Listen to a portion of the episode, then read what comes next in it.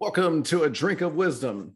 Uh, that is not Nathan Drinker you see on the screen. That is Cody Ward. I'm with Cody Ward today, and I am Jay Wise. Thanks for spending some of your time with us. Uh, as you well know, our show is on Anchor. We're on Spotify, we're on Apple Podcast, and oh, I can't even I can't even list all the places we're at. We're just everywhere. But if you're looking for us in the video format, if that's more of your thing, you can find us on the Drink of Wisdom YouTube channel and streaming live on the Colorcast app.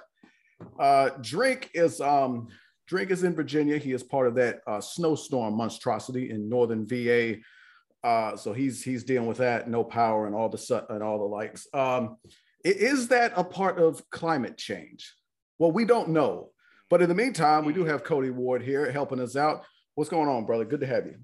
Oh man, good to be here. Glad I could fill in today. Uh, broadcasting here from Florida. I mean, it's, it was like 60 today. I'm really feeling Drink's pain. It was rough. I, I, we're all suffering together, as the celebrities have been saying for two years.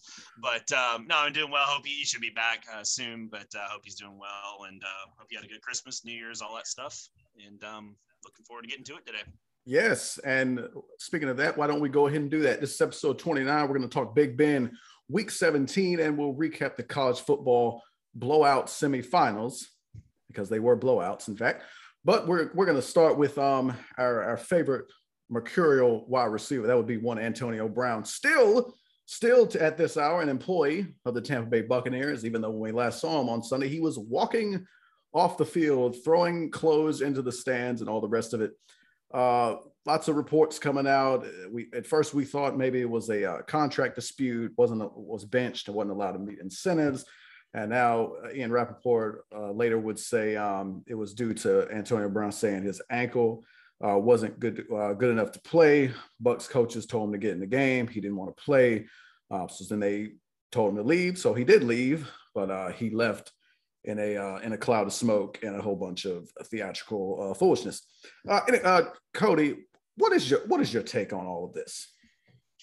My, my take is that it just it just kind of is disappointing, man, in, in the in the whole scheme of things, right? Because there, you always want to see people get like I, I, get this isn't really Antonio Brown's second chance. It's more like his third or fourth. I'm, I'm starting to lose count, but but you know you always like to see the redemption story. The guy that you know has a long run, then falls on hard times, and they you know there's all you always want to believe there's a you can get people to come back be better than they were and, and have another chance and you know, you really thought after Brown got with the Bucs, got with all these longtime guys and Arians and Brady, and he had all the leadership and all like the, the best situation you could possibly be in. Like it, the Bucs would be kind of like the Nick Saban real rehabilitation clinic, right, for coaches. You know, like no matter how bad it is for you, if you go there, you get a chance to get right.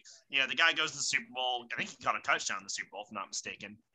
Seems like he's turning it around and then all the clownery starts back up this year. You know, he did get hurt, you know, pretty pretty understandable, but then uh, you know, he has the vaccination card issue and all that foolishness that cost him three more games. He finally comes back. And, and at this point in his career, he's still productive. I mean, it's not like he's out there just kind of getting a catch here and there. I mean, he's had 200 yard games this year. He had a 100 yard game just last week. It's not like he's not producing. But then you get in this game on Sunday where he rips off his jersey. Mike Evans talking to him, OJ Howard's talking to him, the coach is talking to him, and he just takes off all his clothes, besides his pants, and just leaves the field. like, like, and it's just the most just theatrical, bombastic, just just screw you like we we've seen in a while. I mean, there was the the fellow last year for the Bills that retired at halftime, but at least he did it quiet. He just you know got his stuff and took off. he didn't he didn't have all the pageantry that came with it. I saw I saw and, a um, I saw a tweet on that actually. It said uh, at least AB waited into the third quarter. So in that did. case, he's mean, better than Vontae Davis. The offense was on the field. You can see like in the video, Brady and them were huddled up, like, and they're looking at him like, "What is that? A fan? Did uh, no? That's a oh no, that's AB." Um, but yeah, it's it's really disappointing to see because like we were talking about pre-show, you know, this guy could have been a he uh, could have walked into the Hall of Fame. I mean, he could have he would have kept it up. He'd have been an easy Hall of Fame, maybe in a first ballot, you know, uh, maybe maybe not, but he would have definitely been a Hall of Famer, no doubt. Now that's absolutely in question.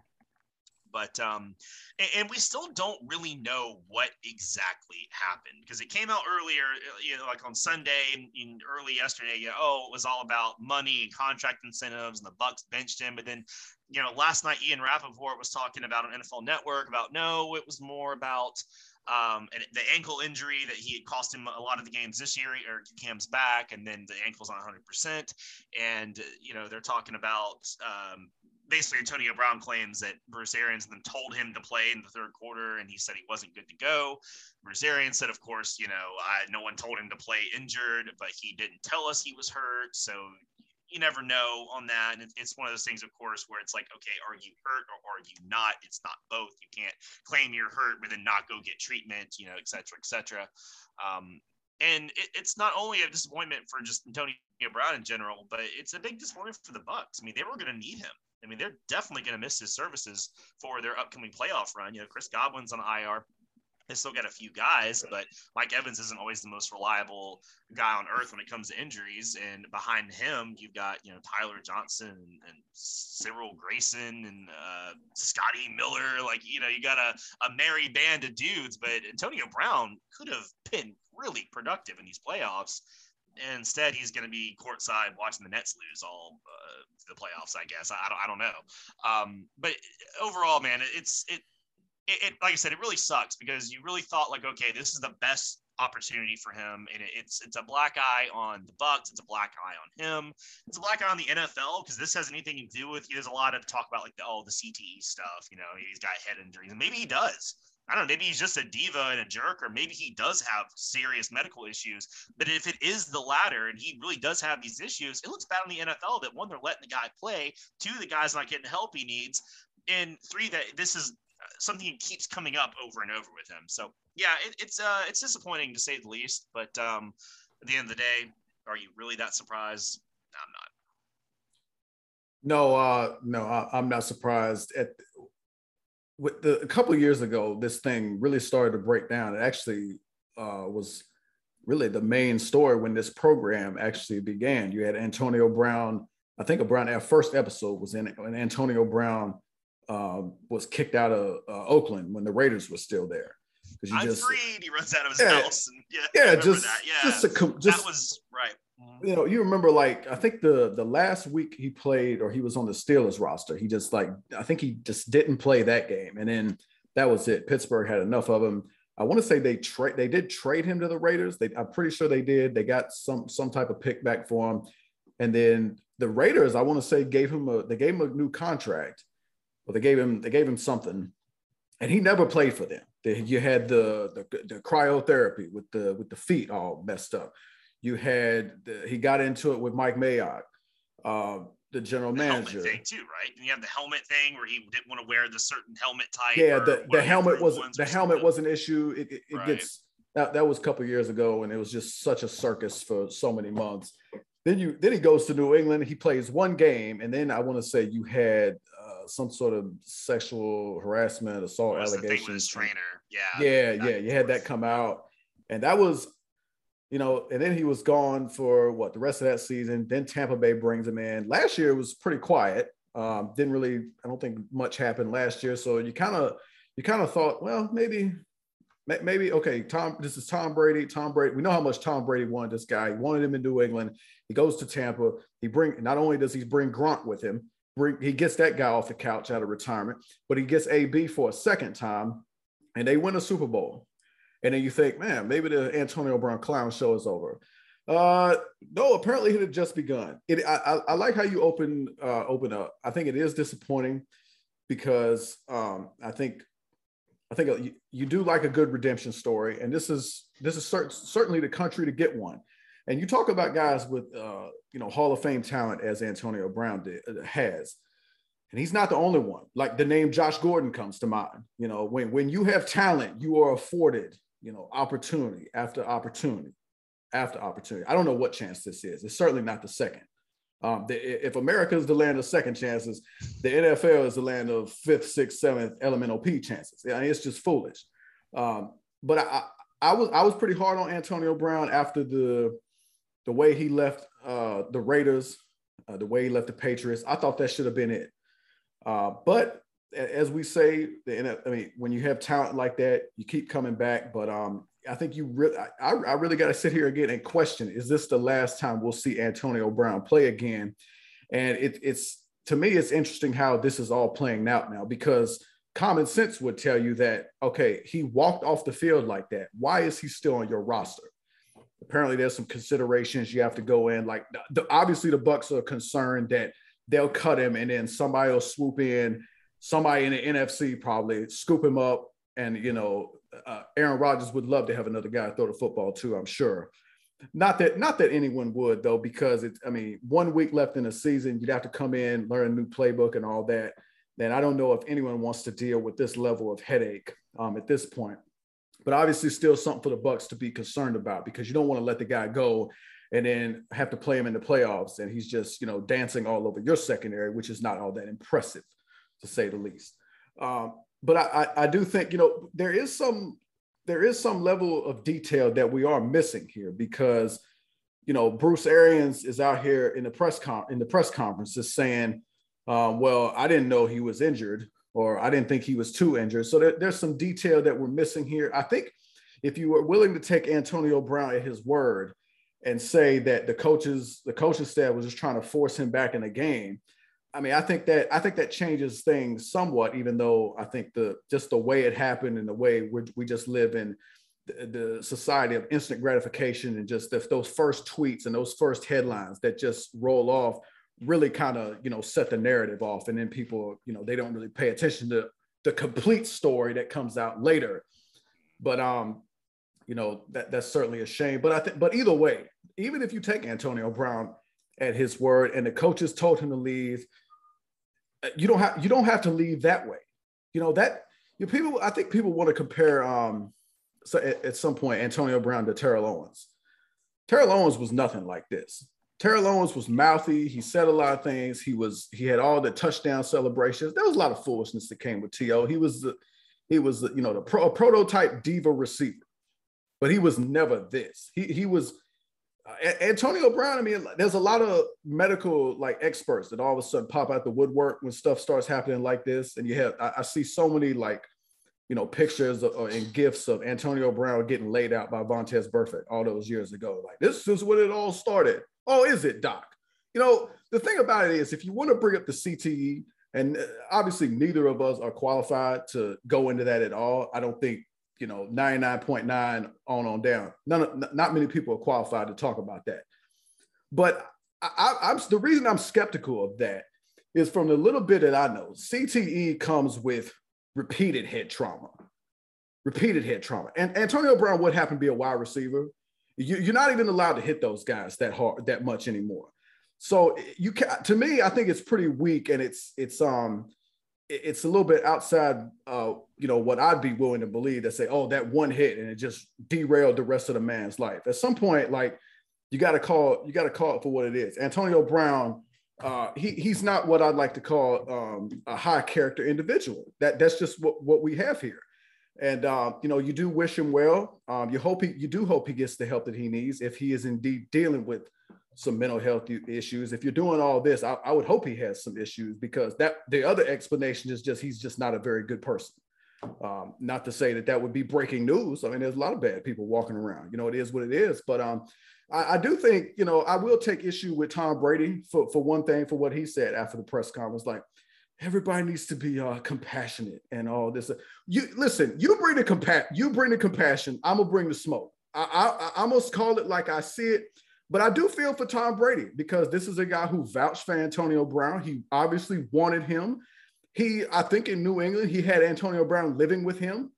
And um, it is a shame because I hadn't even thought of the actual football ramifications because the Tampa Bay Bucs, um, I, I hate to tell, I hate to tell the people in Tampa, but uh, y'all not repeating this year because Chris Godwin is a very big loss. Now you ha- don't have Antonio Brown yeah, it's uh it's Mike Evans and a bunch of question marks out there. You know, I know Scotty Miller had his one, you know, one thing at halftime of the before halftime against Kevin King when you know Mike Pettine was still employed, but um I don't see it. I don't see it happening again, and I think the the Bucs defense isn't quite as sharp as they were. I, I don't think that secondary is you know overplaying or, or playing up to what they played last year, And um, let's let's face it. I mean, you saw it um, a couple weeks ago when Mike Evans was out, Godwin was out, Fournette was out. Uh, they were embarrassed by the New Orleans Saints. You know, when they have all their weapons at Brady's disposal, they're forced to be reckoned with. But now that it's just Mike Evans on the outside, uh, I don't think that's near enough. I think that the Bucs are in trouble. And um, yeah, um, you, you mentioned the, the Hall of Fame argument for Antonio Brown. Yeah, uh, yeah, you can miss me with that. Uh, you, I don't think you can have a guy in the Hall of Fame that um that that perhaps if this is the last time we see Antonio Brown, you can't have that in the Hall of Fame. You just can't. And it is a shame because you look at you look at what he was doing just up until three years ago. This guy is like three thousand yards short of I want to say fourth all time in receiving yards. And that was three years ago, you know, and he hasn't, you got to think in the last three years, he ain't even played all that much. So yeah, your your your assessment of you know his Hall of Fame uh, prospects are right on. This guy, you know, if he'd have kept his nose clean, did what he's supposed to do, this guy would have, I, I think, broken. I think he would have broken every record. I, he may not have caught Jerry Rice, but he would he would have been second on the all time list in receiving yards, no question. Yeah, he would. And like, like, we were talking about pre-show too. I said, you know, if you took his resume, right, even right now, and you just took the name off and you said a blank name, and you said, "Is this guy a Hall of Famer?" You, would have to sit there and really think about it. And I know some people would say, "Yeah, eventually, you know, I wouldn't put him in first, second ballot, but I mean, eventually he comes around three, four more times." Yeah, but now, I mean, man, there's no way the NFL is gonna is gonna let him in. I mean, it took them forever to put T.O. in. Like you were right. saying, T.O. was just a class clown. T.O. knew the line. I mean, Antonio Brown's that kid that's actually getting thrown out, going to the detention, getting expelled. Eh, you know, down the line. So there is a difference there in those comparisons. T.O. T.O. uh, also and T.O. also had the Super Bowl where he like played on a a, a busted leg or whatever. Was something was something was broken or something. Uh, AB out here. Oh, my ankle hurt Oh, oh, really? Okay. Uh, yeah, I, I don't know, but yeah, I, yeah, you can't you can't get in the Hall of Fame cutting up like this.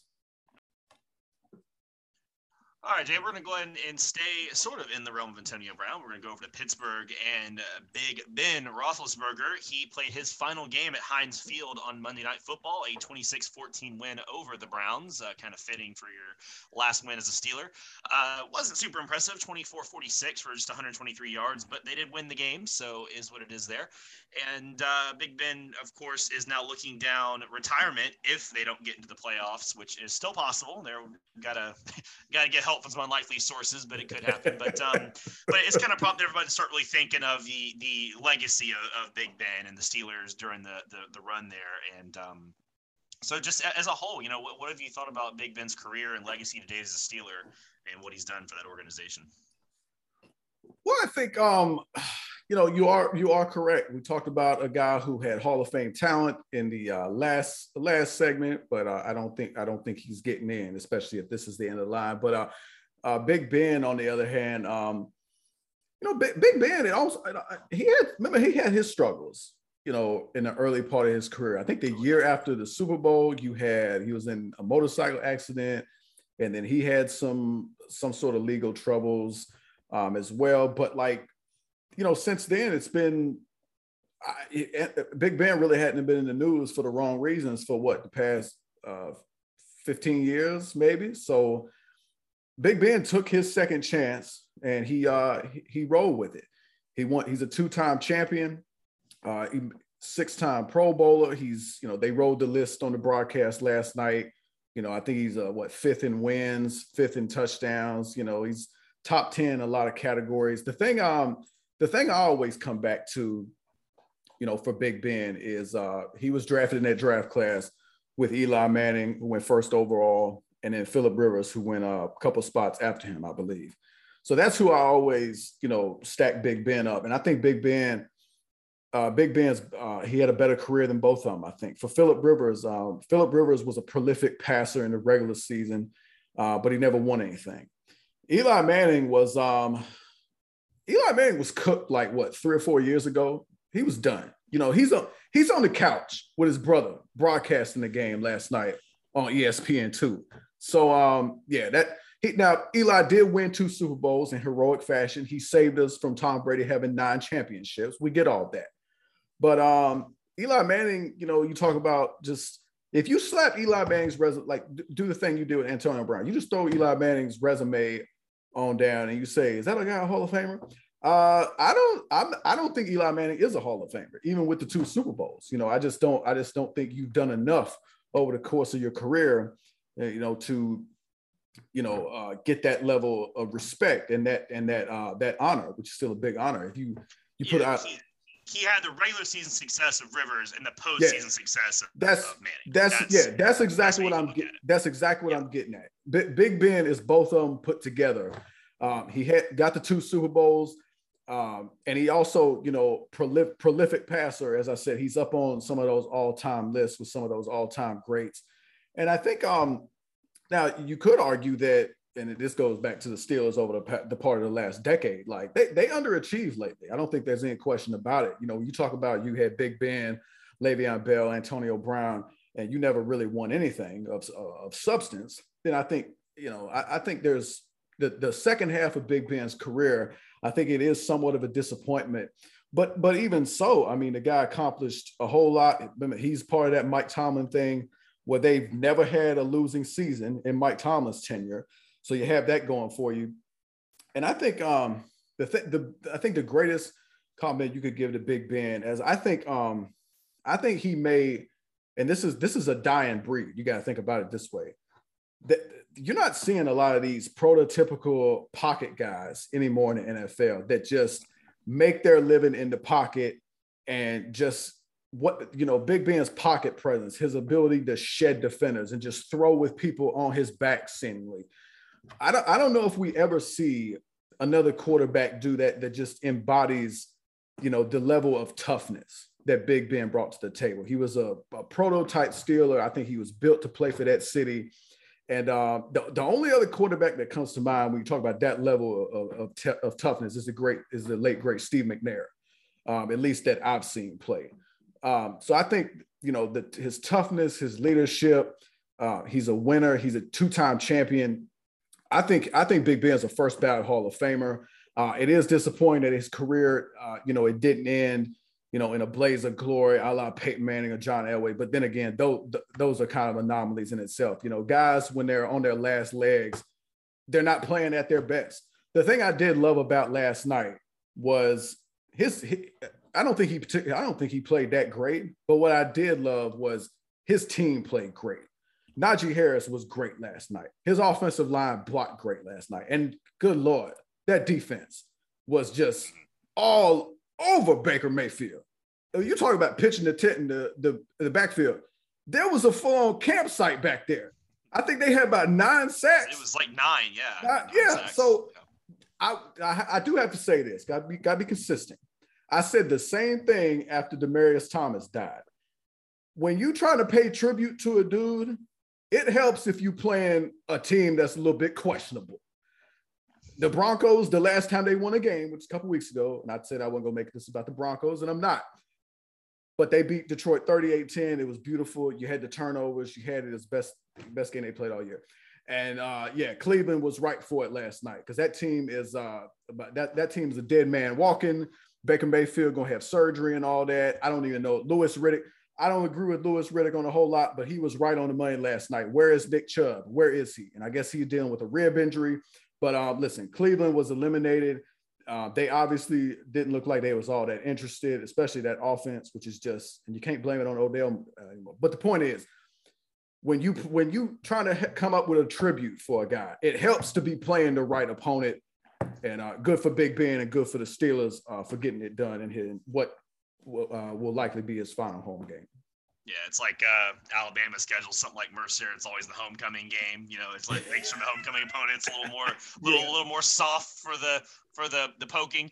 Yes. Um, yeah, it's um, I think Big Ben exemplifies what you generally want to have happen when you draft a franchise quarterback, right? Like at the end of the day, Big Ben is the dream when your team selects a quarterback in the top five, top ten, I think he was what eleventh or something is where he, he went in the yeah. draft. But um, but you know, a guy in the top fifteen, like a guy you know, okay, this is the guy we're gonna get the keys to.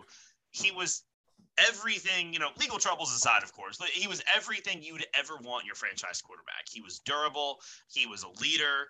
Um, he won you two rings. he won 66% of his games, almost 67% of his games. He was 164 81, and he had the tie. And he played at least 12 games, like you said, the toughness in every season except 2019, where he was out with that elbow injury. I mean, the guy was the definition of everything you want your franchise quarterback. You know, he had years where he was a little down and they were running the ball more. Their defense was good. I mean, he always had good teams around him.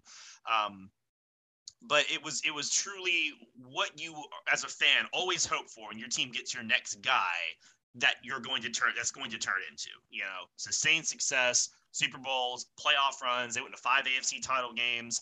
Um, and a lot of that's mike tomlin too. It's not just big ben but uh, that that duo again is what you hope you're going to get. Um, and, and, not just that, but Big Ben really exemplified Pittsburgh. You know, tall, tough, gritty, hardworking, you know lunch pail type type dudes. I mean, it's always fun when the quarterback kind of matches your team's persona. You know, like the Chargers are in um, you know Los Angeles now, and their quarterback's got the long wavy surfer hair, you know, and he just look he just looks like the Chargers quarterback, you know. Or uh, but a guy like Big Ben, you look at he, that is the Steelers, you know, that's just what the Steelers quarterback looks like to me, you know. And uh, and yeah, it's, it's been a fun career to watch. I think that um, kind of like you said, you know, the last couple years the train's kind of come off the tracks. You know, he hasn't been as impressive. You had the injury year and like five thousand yards in 2018. You know, so uh, up until that point, it was looking pretty good. But um, over the last couple years, you know, the it's definitely waned. You can tell it's time to hang it up. I mean, last night, you know, 24 46 for 123 yards. That's uh, the 1.75 yards in the air on his passes is the fewest in the NFL with any game with over 45 attempts. So you can tell like it, the, the, offense is kind of crafted around. Like you said, it speaks to his leadership when the rest of the team goes out there and plays like animals. You know, Najee Harris comes out and just run. I mean, just murders people in the field. Uh, you know, Watts back there just just catching bodies like it. You know, it's going out of style. I mean, when your team responds like that for you, knowing it's your last game and all the pageantry that came along with it. I mean, they, the Steelers knew what that game was about. They knew they weren't going to go out there and lose the Browns in that game. You had sixty something thousand people all there to see Ben's last game. I mean, they weren't going. They weren't about to go out there and let him down like that. And that really speaks to what kind of leader he was on the field. And every day that goes on, you know, we talk about guys like Le'Veon Bell and Antonio Brown and all the the heyday of the Steelers, you know, that that's kind of the second half of their run with Big Ben, that sort of team, the nonsense that him and Tomlin put up with and still crafted year after year these long winning seasons, these playoff runs, these 10, 12, 13 win seasons, AFC title runs, you know, that's that's impressive. And um, I think my biggest Ben memory, like most people's, will probably be that throw uh, in the Super Bowl against the Cardinals. Um, to uh, Santonio Holmes. Santonio Holmes, yeah, I was I want to say Hines Ward, but it was wasn't him. Um, yeah, that that kind of throw was really. I mean, that that's just where you think, yep, that's the Steelers right there. And you know, some fun games. It, they've been a big rival of Jacksonville, so that that rivalry is always fun. And um, you know, it's, it's, enough wins to call it a rivalry, unlike most of our games. So definitely a uh, a guy you're going to remember for for a long time. And I, like you said, I think he's going to walk into the Hall of Fame, no doubt. Fifth in all time passing yards, fifth in completions. He's eighth in touchdowns. If they actually get to play like uh, at least one more playoff game, he'd get away to fifth. He is uh, three behind Dan Marino and uh, four behind Philip Rivers. So knocking on that door as well. So yeah, walk into the Hall of Fame and all that. It's it's you know And I just I just have to say in closing, you know, I'm getting to that age where uh, you know, some of these guys that are starting to hang it up like Big Ben, you know, I've seen them from start to finish and vividly. And I can I can remember to this day the first time he stepped on the field back in um, 2004, week two against the Baltimore Ravens. Tommy Maddox, you know, goes down with an injury. Big Ben comes in, plays like an absolute rookie. You know, throws. I want to say he threw I know he threw two picks. One of them was a pick six, but he threw two touchdowns and he showed that he, he could play. And I knew right then, just from watching that, I was like, oh, this guy's great. This guy's going to be great. He went undefeated as a starter that season as a rookie. You know, ended up losing to the Patriots in the divisional round, I believe. Hmm. Uh, but then next year they win a Super Bowl, and you just knew like he he was that guy. So you know what what what it, it is it has been a privilege just to watch it from start to finish and see a hall of fame career right right before my very eyes All right, Jay, we're going to stay in the NFL a little bit longer. We're going to go over the Week 17 NFL recap. It was a big weekend. You know, you had all these teams talking for playoff position. Most of them still in it, at least in some degree.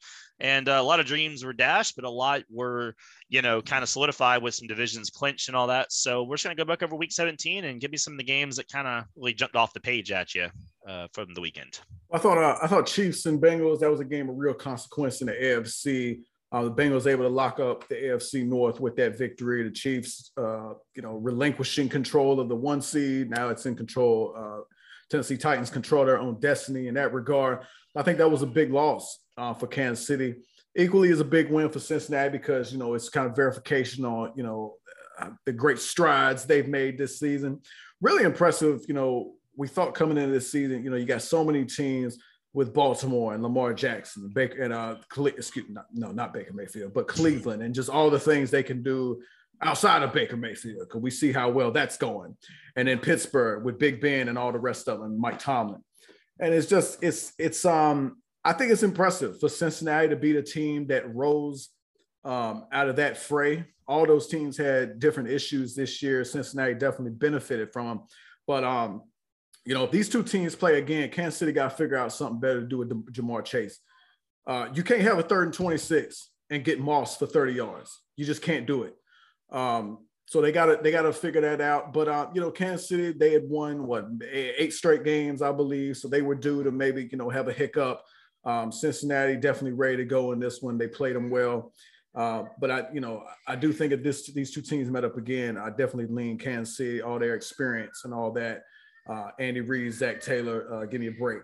So uh, yeah, impressive for Cincinnati, but um, you know, I, I, wouldn't panic about it if I'm Kansas City. You'll get healthy on Saturday against Denver. I don't know why they bothered putting that game on national TV, but they did.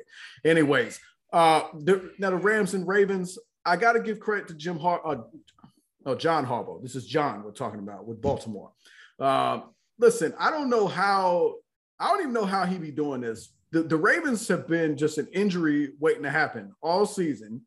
They uh, Lamar Jackson was getting by with all the heroics. You know, the first half of the season, they were winning. You know, all these close games. It's flipped the second half of the year. Now, Lamar Jackson's injury, obviously a big deal with that, but I think Tyler Huntley's played pretty well for him. Um, he actually, to my mind, he looks more comfortable throwing the football from the pocket than Lamar Jackson. But anyway, uh, but I just this game was curious because I expected the Rams to go in here and just lay the wood to Baltimore, and they did not. I don't understand. Uh, and they uh, the Rams did get their act together against the Cardinals a couple weeks ago. That was a big win to just prove, hey, we can still do this, guys. They've been flopping around for weeks after they just continually add players over and over and over with uh, Von Miller, Odell Beckham. The list goes on and on. But um, I, I just don't understand how they seem to be struggling more often after they accumulate all this talent. It just doesn't make sense. They don't appear to be playing their best football right now, and that's got to be worrisome. Hopefully, they can get together uh, next week. And then, you know, in closing, Bears and Giants, and you got to wonder why I'm even bothering uh, with this game because I don't know why anyone would bother. But since Joe Judge wants to take time out of his day and the media's time to go on a 10 minute rant about uh, how the Giants are not a clown car organization or whatever, uh, let me take this opportunity to disagree with him because they are a clown show. They they stink. And uh, Joe Judge, I gotta listen. You're gonna be judged on wins and losses. Nobody cares about the culture you're building if the culture is to take the next 10 years. Because you can have the best culture in the world. Are you to win games? And I'm going to go with probably not because you have Daniel Jones. He's got a neck injury. Mike Glennon just got a big ass neck. So I don't know what it's just this ain't working. Oh, no. I don't think the GM is going to be around next year, or at least if the owner is no. anyway cognitively functioning at all, he should get him on out of here because he's got to be held responsible to this Daniel Jones mess which I don't know who out here is defending Daniel Jones at this point. He's not good. He wasn't good at Duke. And if you watch any clips or any tape of Duke playing Virginia, you would know that. So, but yeah, Joe Judge telling us in the media about, hey, it takes time. We're building a culture and all this. No, okay, build your culture. You can talk about culture all you want to, and all the guys, hey, yeah, all the guys believe in him. Yeah. Well, the Bears must have believed in Matt Nagy because that's another dude who about to get fired. And somehow they outplaying you 29 to 3. The Bears ain't that good. They're not 26 points better than you, Giants, but then again, maybe they are. They've ruined Saquon Barkley too. That's a travesty we don't talk enough about. Go ahead.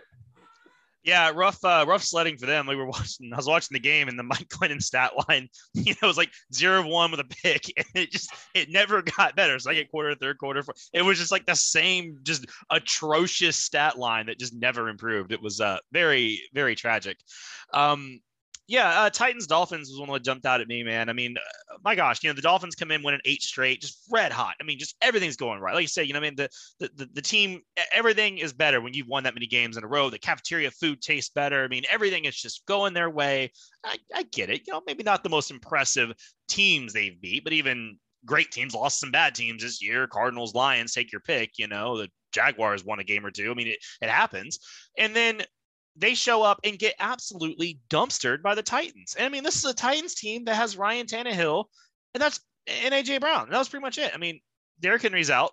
Uh, Julio didn't didn't play or didn't have a catch um, in the game, and, and, yet you have this incredibly injured, like 88 different players for the Titans have started a game, and they go out there and just destroy you. I mean, it's not even like Ryan Tannehill had some superhuman game. He was 13 of 18 for 120 yards. I mean, they just they ran the ball over him and forced a bunch of turnovers and uh, Tua's throwing picks and they're just uh, fumbling and whatever else and uh, and it's just it's crazy. I mean, it it it took that entire Miami feel good story and just just completely crapped on it. And it's right back to I don't know, is Tua the guy? I don't know. What are we doing here? I don't know. Is Brian Flores the guy? I don't know. Like it's amazing how all that goodwill built up. They had a playoff chance coming into the game. I mean, they were literally in the playoff hunt and they just get absolutely railroaded out of the building by the Titans, uh, who are now unfortunately the first seed. And it, it, it pains my soul to say that. I, I'm so sad that I have to talk these guys up. Man, the coaching job that they're doing is it's it's it's impressive. And Derrick Henry might come back. Who knows? Not not not great for the rest of the league. Uh, one of those classic don't want to play him teams in the playoffs. Uh, but I guess you're the first seed. That doesn't really uh, qualify. Uh, some other another disappointments. Uh, Raiders, Colts. Colts laid an egg, man. I mean, you, you, can't be losing to the Raiders at home with the playoffs on the line. You know, I get Carson Wentz. I've been out screwing around with whatever he's doing. He comes back and just looks really pedestrian. I mean, if you were gonna have a Carson Wentz quote unquote game, this was not the game to do it. And it's really odd because they played fairly well otherwise. I mean, Jonathan Taylor got his 20 carries, 108 yards. He's right on schedule. And I think it's the first game they've lost with Jonathan Taylor having over 100 yards this year. As basically, it was like if he had 100 yards, they won. They he didn't. They lost.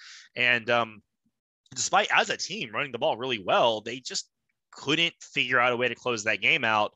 And it makes you wonder because of all the playoff teams that maybe aren't top seeds, the Colts are one of the teams you think maybe this is a team that we don't want to see in the playoffs but then they can't even get it done against the Raiders. All the guys they got hurt, you know, and, and all the nonsense they deal with on a regular basis. Uh, and yet they were able to go in there on the road, win a big game. So Colts, another one that just you shouldn't have let them down. And uh, shout out to the Eagles. The Eagles are the third team that really kind of jumped off. They clinched a playoff spot with that win. Uh, here's Jalen Hurts out there just getting it done. I mean, he wasn't super impressive in the box score, but you know what? They made the plays they had to make the win. They, you know, they just did what they had to do to go into Washington and get a win and get into the playoffs. And for all the criticism and all the questionable decisions, you know, all Jalen Hurts has done since he's been in the league is lead the team and win.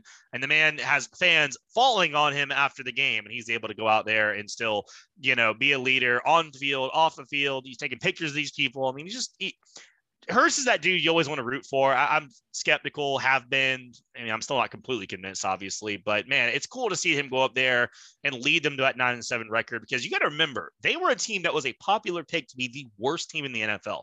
I mean, the, the preseason betting odds, they were among the highest pick teams. You have the worst record. And here they are, nine and seven. I mean, it, it's pretty good stuff. And finally, quick shout out to the Jags. Great job. Great job. That's all I got to say. Good job, guys. Just well done. All right, we now move to the college football playoff uh, that we've been anticipating for weeks. I was waiting to get all through the um, the mayonnaise bowl and potato bowl and all the bowls that I don't care about just for the college football playoff. And then the college football playoff got here, and uh, it was just uh, one blowout after another. Now, in the first game, we uh not all that unusual because it was Cincinnati coming in. Uh, you know, the first group of five team to make college football playoff. They were playing the Crimson Tide, Alabama. Alabama ends up winning that one 27-6, but uh, it was not the easiest of games, but they did impose their will against the the Bearcats. Uh, what were your thoughts on that game? Yeah, man. Um, this is the become the kind of the quintessential Alabama performance, which is whatever they need to do, right? Like I think what's so impressive about Alabama, especially the last couple years, I mean, is you can see here all day and just gush over how wonderful they are, right?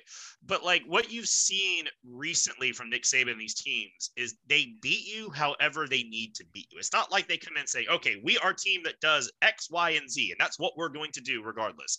They come in and just look at your roster and go, got a good, got a good rushing defense, got it, you know, okay, all right, we'll just throw the ball. And then they look at Cincinnati and they go, oh, all your linemen are 20 pounds lighter than ours and you know, whatever. Okay, we'll just bulldoze you over. Like you got okay, you got whatever. good you got good Yeah. corners. Yeah, like uh, yeah, exactly. Because I think when Alabama they looked at this matchup, they looked at the rosters and they said, okay, Cincinnati has plus athletes at corner, and that's it.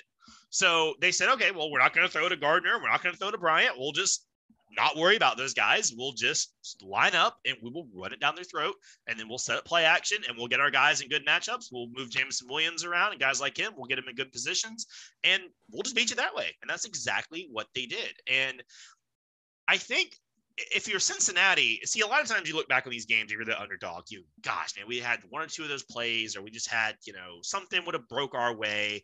And I think there was a point in this game that maybe that happened for Cincinnati. But I think the bigger thing was if you're if you're them, you have to think, gosh, man, we did our best. I mean, we went in there, we were solid, they were solid, they were sound, they tackled, they didn't turn the ball over. You know, they weren't out there just flying around, you know, doing something like I, I feel like every player came in there with a good idea of what they were supposed to do. They did their job to their degree, but the reality is Alabama just recruits far better players. If you were listing the best players in Alabama and Cincinnati in order, it would be Alabama and yeah, the, the two defensive backs, maybe Riddler or Ridder would be near the top. It, but then like you would have 79 Alabama guys before you got to the next Cincinnati guy. And it's just that's just the reality of it, you know?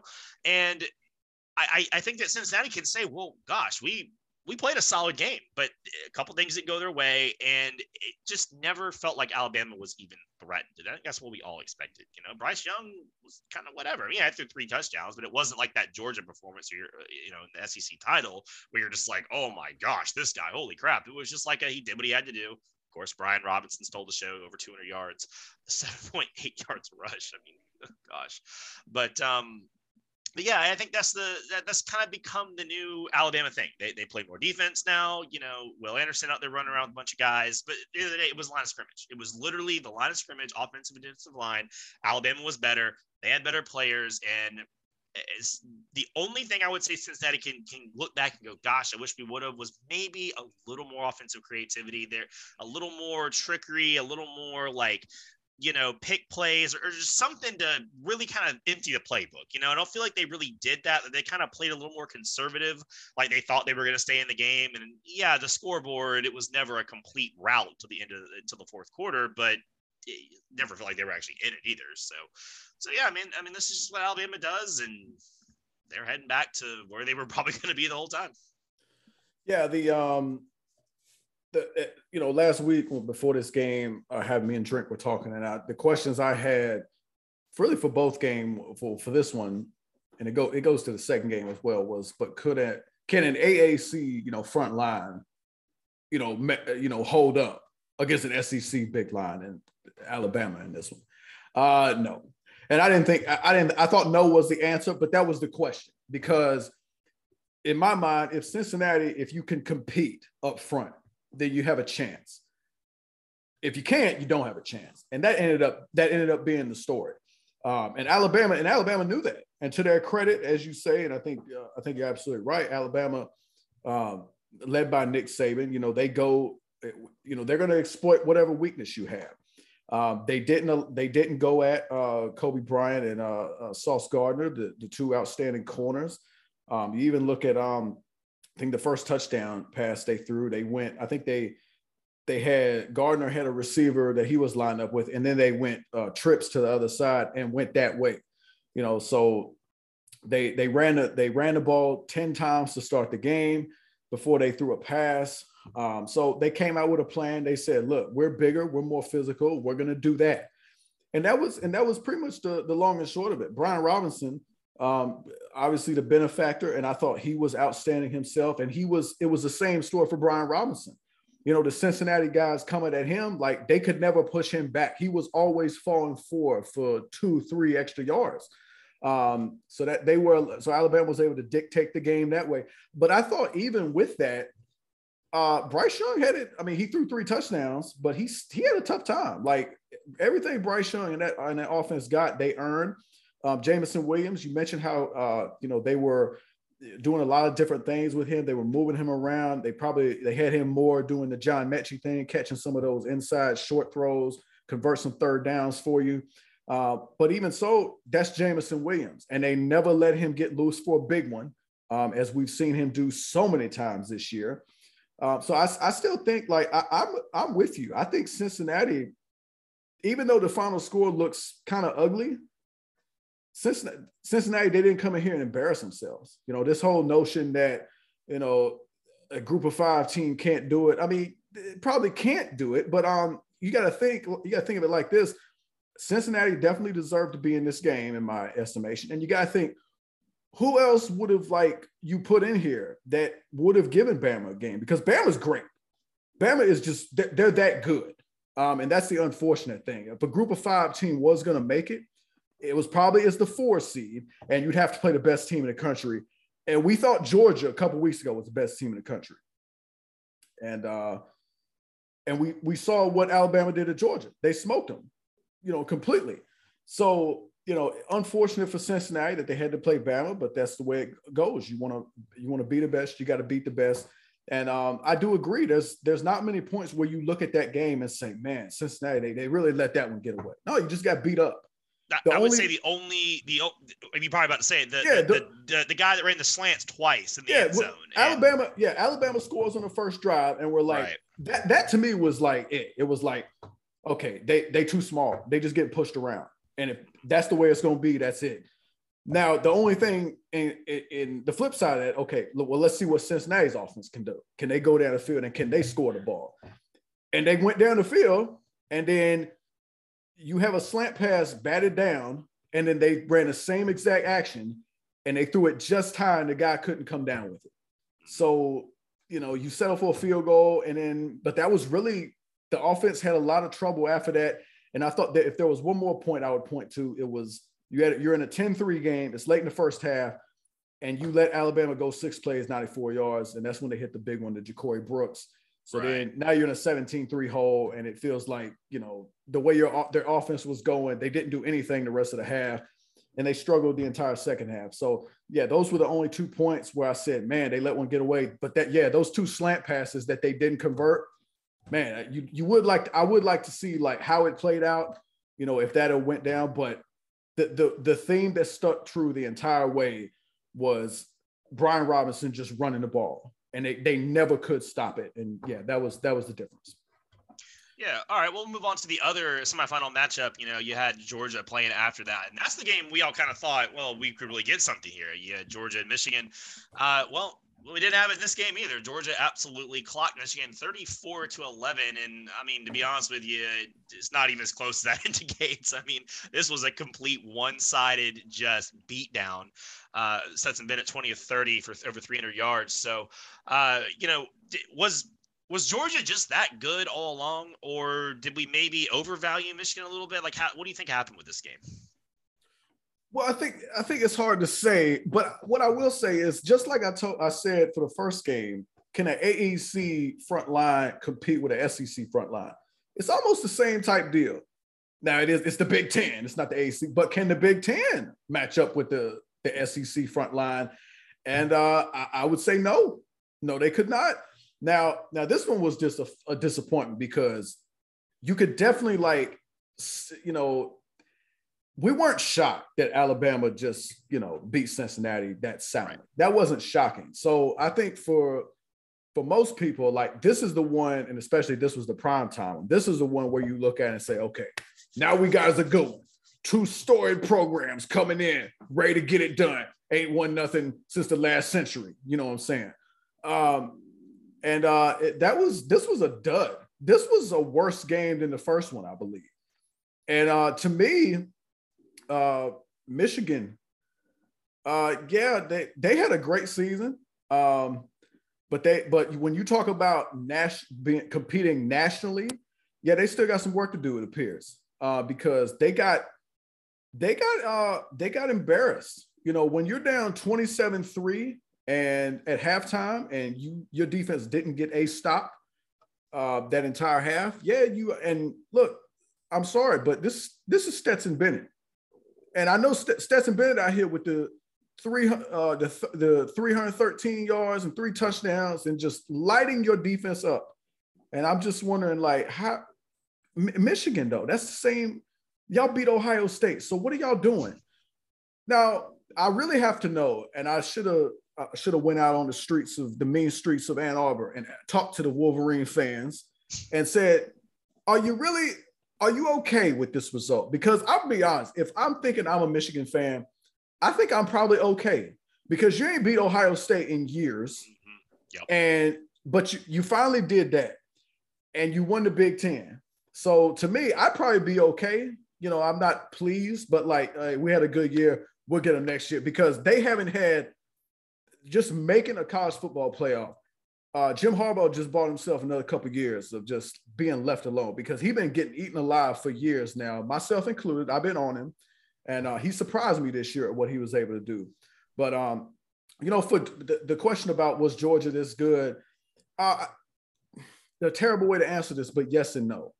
And I say yeah, I say no because the thing about it is the thing about the Bama game that was so um, you know insightful.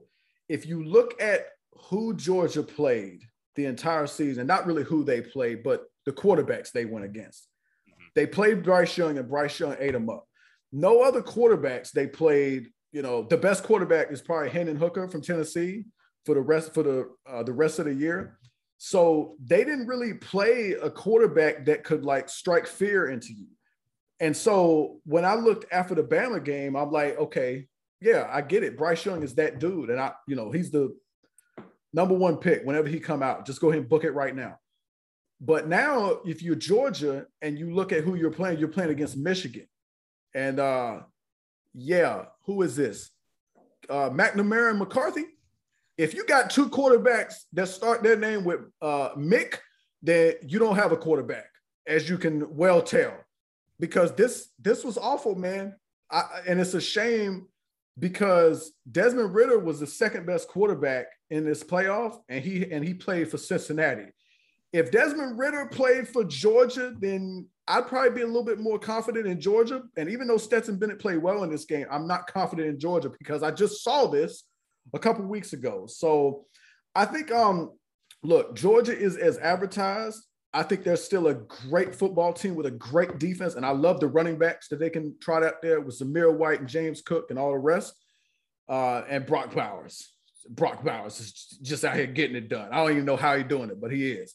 Uh, but you know, uh, to me, the biggest underlying factor of this was this game was a dud, man. That I, I didn't even pay attention to this game at halftime because that's how lopsided it was, and it that this was the game that we was looking forward to. So it's just a shame that after all the bowls that don't matter and don't really have any, they're they're not of consequence. They're just they're just shows. They're just money, they're just cash cows, just making money. We out here watching somebody get mayonnaise dumped on them. You know, like this was one we wanted. I wanted to be a going, and it was not. SEC all the way. Yeah, I was I was funny. After the SEC title game, I was listening to some local radio driving around, and they had I want to say it was Shane Black on as a Gators quarterback. He does uh, sports coverage and stuff, and he had the completely contrarian take that it was not Stetson's Bennett's fault they had lost the SEC. This was right after the game, like right after, the day after. And I was driving around and like, I don't know, man. That sounds pretty whack. You know, Stetson wasn't great. But you look at this and you go, okay, well, if he could do this to a pretty good defense in Michigan, I mean, they're not world beaters, but they're certainly a very, you know, solid defense. You know, they have they have a guy that may go first overall next year's in the April's draft. You know, like where was this against Alabama? I mean, the 20 or 30 for 313, he was throwing some absolute dime. He was just setting it on people, you know? And he had some speed. He got away from some defenders. I mean, it's like okay, is this just is this the anomaly? Was the Alabama game the anomaly? You know, was it just the rest of Georgia played so bad and they were so just just haunted by the ghost of Alabama. They all just forgot how to play football because this is the Georgia defense also that we saw all year. Like you said, you know, another offense that isn't great, but certainly Michigan has scored some points this year. They're decently well coached. I mean, it's not like you were playing a complete, you know, turn of an offense and they had three points when the game before the game didn't matter. Yeah, and I think and I think the difference is just like I said, like to me, Alabama wins because of Bryce Young Georgia wins because of their defense. And that's why I put more of it on the defense. I think Stetson Bennett played pretty well in, in the SEC title game. But the difference right. is Bryce Young is clearly a better quarterback. You know, so Georgia's strength is their defense. And that's why that matchup, that rematch, it's going to be about can Georgia's defense be better. But again, the thing about it is Michigan, as much respect as we have for them, and they deserve to be here, they had a great season but they, they are one dimensional team. They run the ball. These quarterbacks, McNamara and McCarthy, aren't they not it? So it, it, it and when you're doing that and you're playing quarterbacks that can't hurt you, I mean Georgia's defense, you can just you know when you kind of when a team is that when a lot of these teams are one dimensional and don't have elite quarterbacks, it makes a, a good defense look like well, it makes a great defense look like an all time great defense and against Alabama with an elite quarterback, I mean, Bryce Young showed, hey, I, I got something for you. Your defense ain't as great as you think it is. Yeah, and I'll say for Georgia too. Um, one of the things I really like to see, as far as them taking the next step, is I think Kirby Smart is becoming a better game day coach. That's that's one of my biggest complaints about Kirby Smart. I mean, yeah, obviously he's a world class recruiter, no doubt about that. I mean, he's beating Nick Saban in recruiting a lot of years, but he's such a he was such a eh, game day coach. We remember all the blunders that's cost him big games. And I think those are going away. Georgia's playing more complete games. You know, they're not really losing on bonehead coaching decisions. Yep. And some of these coordinators he's gotten, I mean, Todd Monken was dialing it up in that game. I mean, he really called a hell of a game on offense. And obviously, you know, Kirby Smart is a big hand in the defense, but that defense is what they are uh, in large part because of him. So, if you're a Georgia fan, you I think you're decently confident because it's hard to beat the same team twice in the span of like a month. But there's still going to be some doubt in the back of your head, but getting this much more vintage performance was definitely nice to see. And I mean, it was on you know most sides of the ball. They took Aidan Hutchinson and made him a non-factor. Guy had three right, tackles yeah. or four or whatever. I mean, that's that could be the first overall pick, and he was a complete non-factor. But they schemed him out of the game. They schemed their guys open. It was it was one of the big things was it was a coaching route on both sides of the ball. But like you said, overall, this was just disappointing. I mean, I think we all knew the Alabama game. There, was some morbid curiosity, but we knew, I mean, what was probably going to happen. But this game was, you were hoping this was going to be a good one. And you look back on all these college football semifinals, man, there's one dud every year. And many years are two duds. And people talk all about the expansion of the playoffs, and that's another topic for another day. But this is not helping. I mean, these games like this are not furthering the cause in that. So hopefully these games start getting better. Er, but so far, no. And you would think this one would have been one, and well, we get 34 to three when the game matters. All right, Jay, time to finish off with rapid reaction. A lot of topics and a little bit of time. Take it away. All right. Yesterday, Oklahoma quarterback Caleb Williams announced he is entering the transfer portal, but says he will keep a return to the Sooners as an option. You think he's coming back to Oklahoma? Uh, I do not because I think we saw that Dillon Gabriel uh, was get, he flipped from UCLA out to Oklahoma. So I mean, Caleb Williams is right. You have to enter the portal to talk to other coaches and stuff, which kind of sucks. But this is kind of the this is the you know the, the second half of all the give the players freedom give them money give them this give them that. Well now you have college football free agency. I would be amazed if he does not go to usc um, because i mean why else where else would he go right? You know why follow your coach out to uh, sunny southern california? That's what i would do. All right memphis grizzlies guard desmond bane says the ja morant all-star game isn't the real question people should be talking about. Instead bane believes the question should be is morant the best point guard in the league? Is he the best point guard in the league no, no, it's not. Desmond Bane over here biting off more than he can, uh, he can chew. But uh, you know, he's he's over here promoting his boy. I get it. And Ja Morant's having an outstanding season. Uh, but it, look, this is Steph Curry. Don't worry about it. That's the long and short. But what I will say is, um, if you're Memphis, you loving this. And I'm not blaming New Orleans for none of this. But uh, Ja Morant's out here doing this, and he's cooking Brooklyn last night in Brooklyn. And uh, uh, we can't even find Zion. We don't even know where he is, and he ain't played a game yet. So that's all I'm saying. Rams wide receiver Cooper Kupp has a chance to break the NFL record for most receptions and receiving yards in a single season, but says he doesn't think breaking the records in 17 games would hold quite the same weight. Uh, you agree with him? I, I think so to a degree. I think the record books are just going to have to have an asterisk. It's really that simple. I think the only thing we can say is most guys aren't going to play full all 17 games. So it, it, it kind of gives you a bit of a cushion to say, like, oh, I would have broke the record if I didn't get hurt that one week. Now you get a little bit of a cushion, miss a game, bad ankle, whatever. You can still have a chance to break your season record as it stands. But yeah, I think in, in the exceptions that guys do truly play all 17 games and they're fully healthy throughout the entirety of the season, is is going to have to have an asterisk because there is an extra game. So I, I, think that it's it's nice to see these guys are acknowledging that and, and, making it a point to talk about. Utah Jazz coach Quin Snyder endorsed Golden State Warriors forward Draymond Green for MVP consideration, and naturally, you know, Green agreed. At the season ended today, would you give Draymond MVP votes? No, no, I, I would not. Uh, I, I like Draymond. I like what he brings to the table. He does a lot for that team but nobody averaging eight points a game is winning MVP. I, am sorry, but and you also have to think of it like this: What would Draymond Green be without the Splash Brothers? You get just got to think about that. Everything Draymond does offensively, especially, is predicated by defensive teams blitzing Steph, blitzing Steph off pick and rolls, and then Draymond gets to play four on three every every game. So yeah, the end. More Warriors news as the highly anticipated return of the Splash brother Klay Thompson could happen this Sunday against the Cleveland Cavaliers. You looking forward to this? Oh yeah, I've never been the guy that like hates winning and like all these dynasties and stuff. Like, oh, I'm so sick of Klay and stuff. Like, I want to see more of that. They, it sucks that he's been so hurt the last two years. I really hope he at least can come back and be healthy, and he's had plenty of time off because um, uh, it's a lot of fun when those guys are cooking together. Lord, if he is anything like he was uh, before the injuries. The rest of the NBA better uh, be looking out. Cincinnati Bearcats cornerback Ahmad Sauce Gardner will forego his final season of college eligibility and enter the NFL draft. Which NFL team do you think should select him? Well, they uh, based on the reviews and the draft analysis I've seen. It says that the guy really excels in zone coverage, and uh, I don't know. Maybe the Seattle Seahawks they'll take a break from drafting linebackers and they'll get a cornerback, maybe replace Richard Sherman. I don't know. That's just something I'm throwing out there. But uh, yeah, I think, I think if he's that good in zone and Pete Carroll gonna stick around there, we know how he likes to play that cover three. So um, you know, yeah, maybe that'd be a good spot for for him to hit him with the sauce, as they say.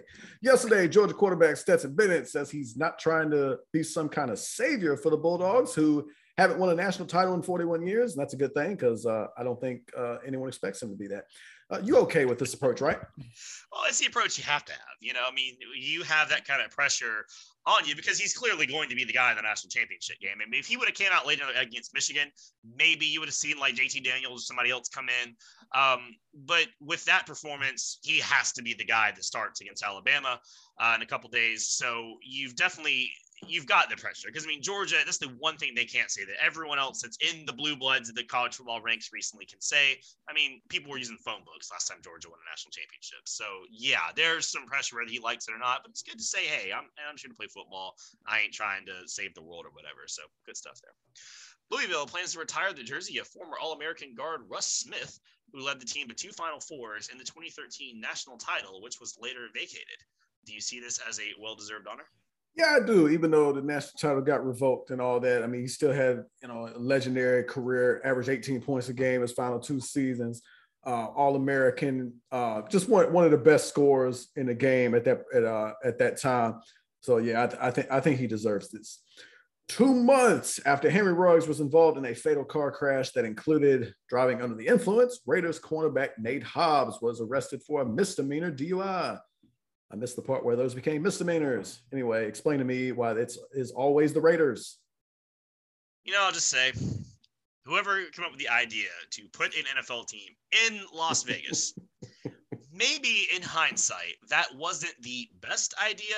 But I'll also say, without any coaches currently present, you know, what what can we expect? I mean, guys, you're not in the playoffs yet, so let's just relax and maybe go celebrate. But stop drinking and driving. Just stop it. Okay, just stop. All right, last one. The Washington football team says it will announce its new name on February 2nd. Uh, which name should they go with, Jay? I got. I really have to ask a question. How is football team one of the eight finalists? So you mean to tell me they put? They say we're going to announce a new name on February second, but football team is one of the finalists. So you could technically not pick a new name and still do this. I it just confuses me.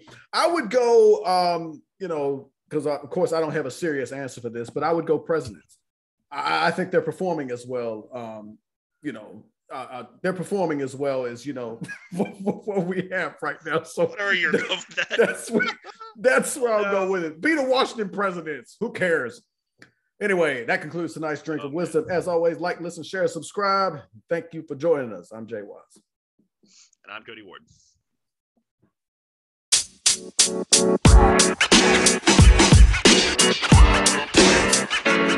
know, man. You. You.